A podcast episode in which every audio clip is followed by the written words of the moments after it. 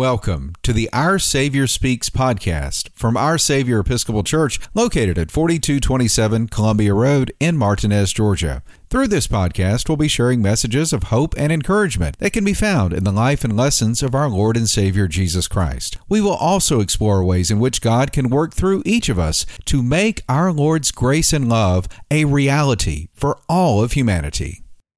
In the sermon for the first Sunday in the season of Christmas, we will take a step back in John's Gospel as we are reminded about Jesus' connection to creation that extends far beyond his birth we recently celebrated. We believe that Jesus' birth brought hope to humanity, but John and the Apostle Paul remind us that our Lord's existence predates the laws that were given to Moses. We will explore the significance of the Word being present at the beginning of creation and what it meant for humanity for the Word to become flesh in the person of Jesus Christ. The lessons we will hear in a moment include a passage from Isaiah chapter 61, verse 10 through 62 3, Psalm 147, a portion of Paul's letter to the Galatians, chapter 3, verses 23 to 25, and chapter 4, verses 4 through 7, and from the first chapter of John's Gospel, verses 1 through 18.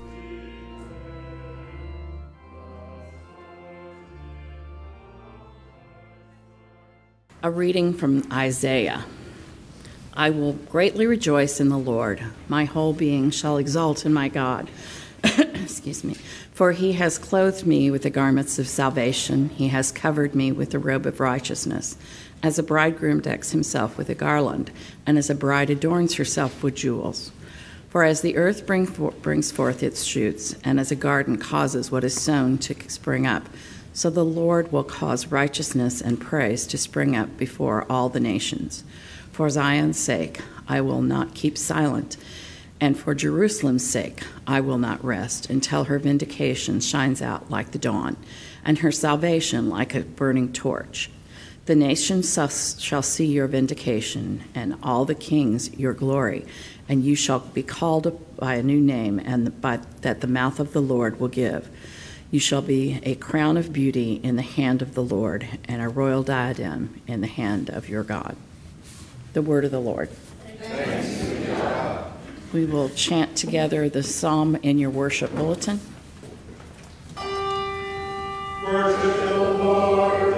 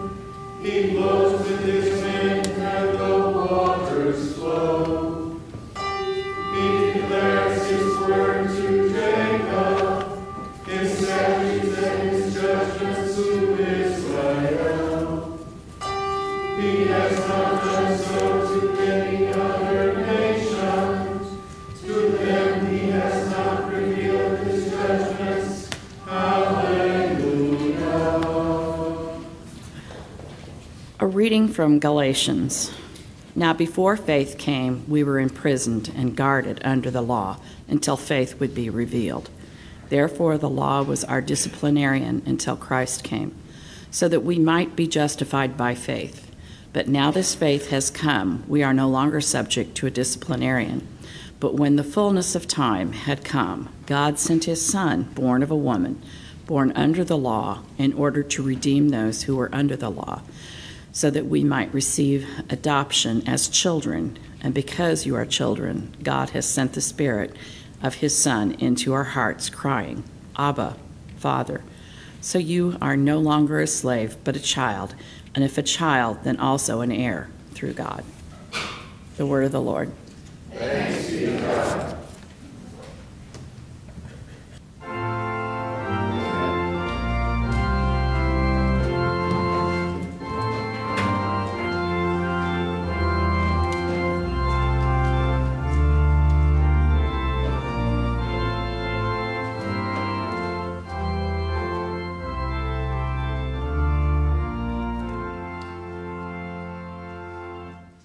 Gospel of our Lord Jesus Christ according to John. Glory to you, Lord Christ.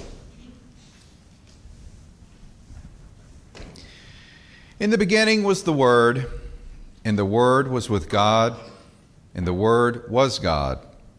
He was in the beginning with God. All things came into being through him, and without him not one thing came into being. What has come into being in him was life, and the life was the light of all people. The light shines in the darkness, and the darkness did not overcome it. There was a man sent from God whose name was John. He came as a witness to testify to the light, so that all might believe through him. He himself was not the light, but he came to testify to the light. The true light, which enlightens everyone, was coming into the world. He was in the world, and the world came into being through him, yet the world did not know him. He came to what was his own, and his own people did not accept him. But to all who received him, who believed in his name, he gave power to become children of God, who were born not of blood, or of the will of the flesh, or of the will of man, but of God. And the Word became flesh and lived among us. And we have seen his glory, the glory as of a Father's only Son, full of grace and truth. John testified to him and cried out, This was he of whom I said, He who comes after me ranks ahead of me, because he was before me. From his fullness we have all received grace upon grace. The law indeed was given through Moses, grace and truth came through Jesus Christ. Not no one has ever seen God. It is God, the only Son, who is close to the Father's heart, who has made him known. The Gospel of the Lord.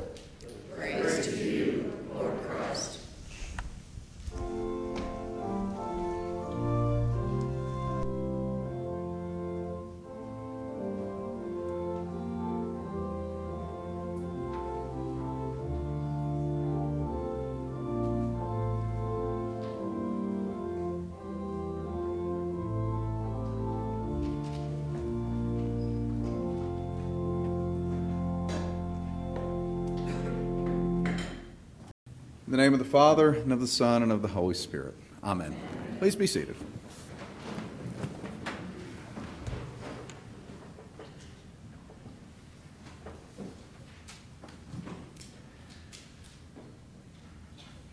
Today may be the one and only Sunday in the season of Christmas this year, but it's also has another special occasion for today because tonight, tonight at the stroke of midnight, we will bring 2023 to a close and ring in the new year of 2024. Most of us are usually excited to celebrate the beginning of a new year because it gives us hope for the future while allowing us closure for the year that has passed. This annual tradition helps us move, well, possibly beyond heartaches and hurts we may have experienced and celebrate the accomplishments as hope is kindled within our being for things that are yet to come. A new year marks a new beginning for us to get things right with our lives. And thankfully, that new beginning comes around each and every year since there is always room for improvement and spiritual growth. Yes, this is the first Sunday in the Christmas season and the one where we actually take a step back to remember why we celebrate the birth of Jesus. Now, just as Jesus' birth ushered in a new hope for humanity, our ongoing journey with Christ It brings renewal to our lives, not just at the beginning of each year, but each and every day we choose to walk with our Lord. The excitement of the Christmas season, well, we all know. It will soon fade as the ornaments are put away, the elaborate meal preparations, well, they cease, and those presents that we received, they become a part of our ongoing collection of things. We will soon be singing Auld Lang Syne and be off and running into 2024. And even though none of us can predict what will take place in the new year, we will always, always hope for the best. The birth of Jesus many years ago brought with it a new beginning for humanity that was like a new light coming into the world. A light that was so bright, darkness could not overcome it. In our gospel lesson for today, John is taking us back to the time when creation was still new. He speaks of a beginning, which prompts us to recall the first chapter in the Bible, that being in Genesis, where we find, In the beginning, God created. Notice that nothing is said about the beginning of God when I was in seminary, we were taught that the sentence structure of the original Hebrew text and that first chapter, that first paragraph, those first words in Genesis, that section was written in such a way as to indicate that something had already occurred before the opening sentence. You don't get that in the English, but apparently it is there in the Hebrew. So, with God having no beginning and no end, we have no way of knowing what was taking place before creation. Now, even though we may not know what was going on before the first words of Genesis, the author of today's gospel lesson wants us to be very clear in knowing that Jesus, who is the Word made flesh, was and has always been present throughout the existence of creation. John reminds us that even though Christ began his human life in this world as an infant in Bethlehem, this was not his ultimate beginning. The gospel writer makes a clear connection to the first chapter in Genesis with the opening of his gospel. We hear John proclaim, In the beginning was the Word, and the Word was with God, and the Word was God. He was in the beginning with God. All things came into being through him, and without him, not one thing came into being. John continues by noting that the Word became flesh and lived among us. When Jesus enters the world, salvation is finally possible for a rebellious humanity. Jesus enters the chaos of humankind to restore that damaged relationship between humanity and divinity. We celebrate his birth because we have the assurance of a new beginning in Christ. And John speaks of this new beginning as being like a new light that shines in the darkness, a light so bright that darkness did not overcome it. Before the light, there was the law. And in his letter to the Galatians, Paul tells us that the law was our disciplinarian until Christ came, and that we are no longer subject to a disciplinarian because God sent his Son, born of a woman, born under the law, in order to redeem those who were under the law. Paul really here is kind of giving us the before and after reality of life before and after Christ. Now, even though we understand that Jesus is the fulfillment of the law and that through him salvation is available, it never ceases to amaze me at how many of us seem to prefer clinging to the burden of what we see as a clear cut law when Christ offers a better way. Laws are easy, they provide boundaries, they usually make sense, but is this how our Lord intended for us to live from the beginning?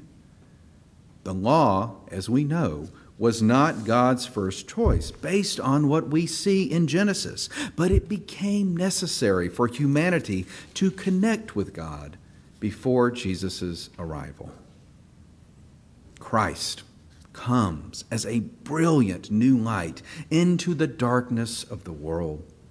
And Jesus' light continues to shine with his arms wide open to receive our burdens by offering a grace filled embrace. The light of Christ, it can drive away all that can keep us from experiencing the fullness of God's infinite love. The new beginning for humanity. It began with the true gift that we continue to celebrate today that really does keep on giving. It is the gift of grace upon grace and truth through Jesus Christ. It is the gift of salvation from the Word who became flesh, so that we can receive adoption through him as beloved children of God. It is the gift of grace and mercy that gives us hope, not only in the new year, but throughout our lives on into eternity.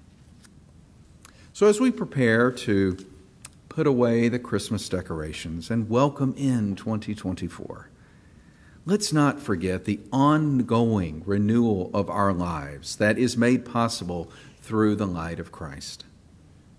So, if you're into making New Year's resolutions, here's one to consider. Perhaps we should think about what we can do, each of us, that we can do to allow the light of our Lord to shine brightly within us as we do whatever it takes to share this precious, revitalizing gift with all whom we come into contact now and throughout the new year. Amen.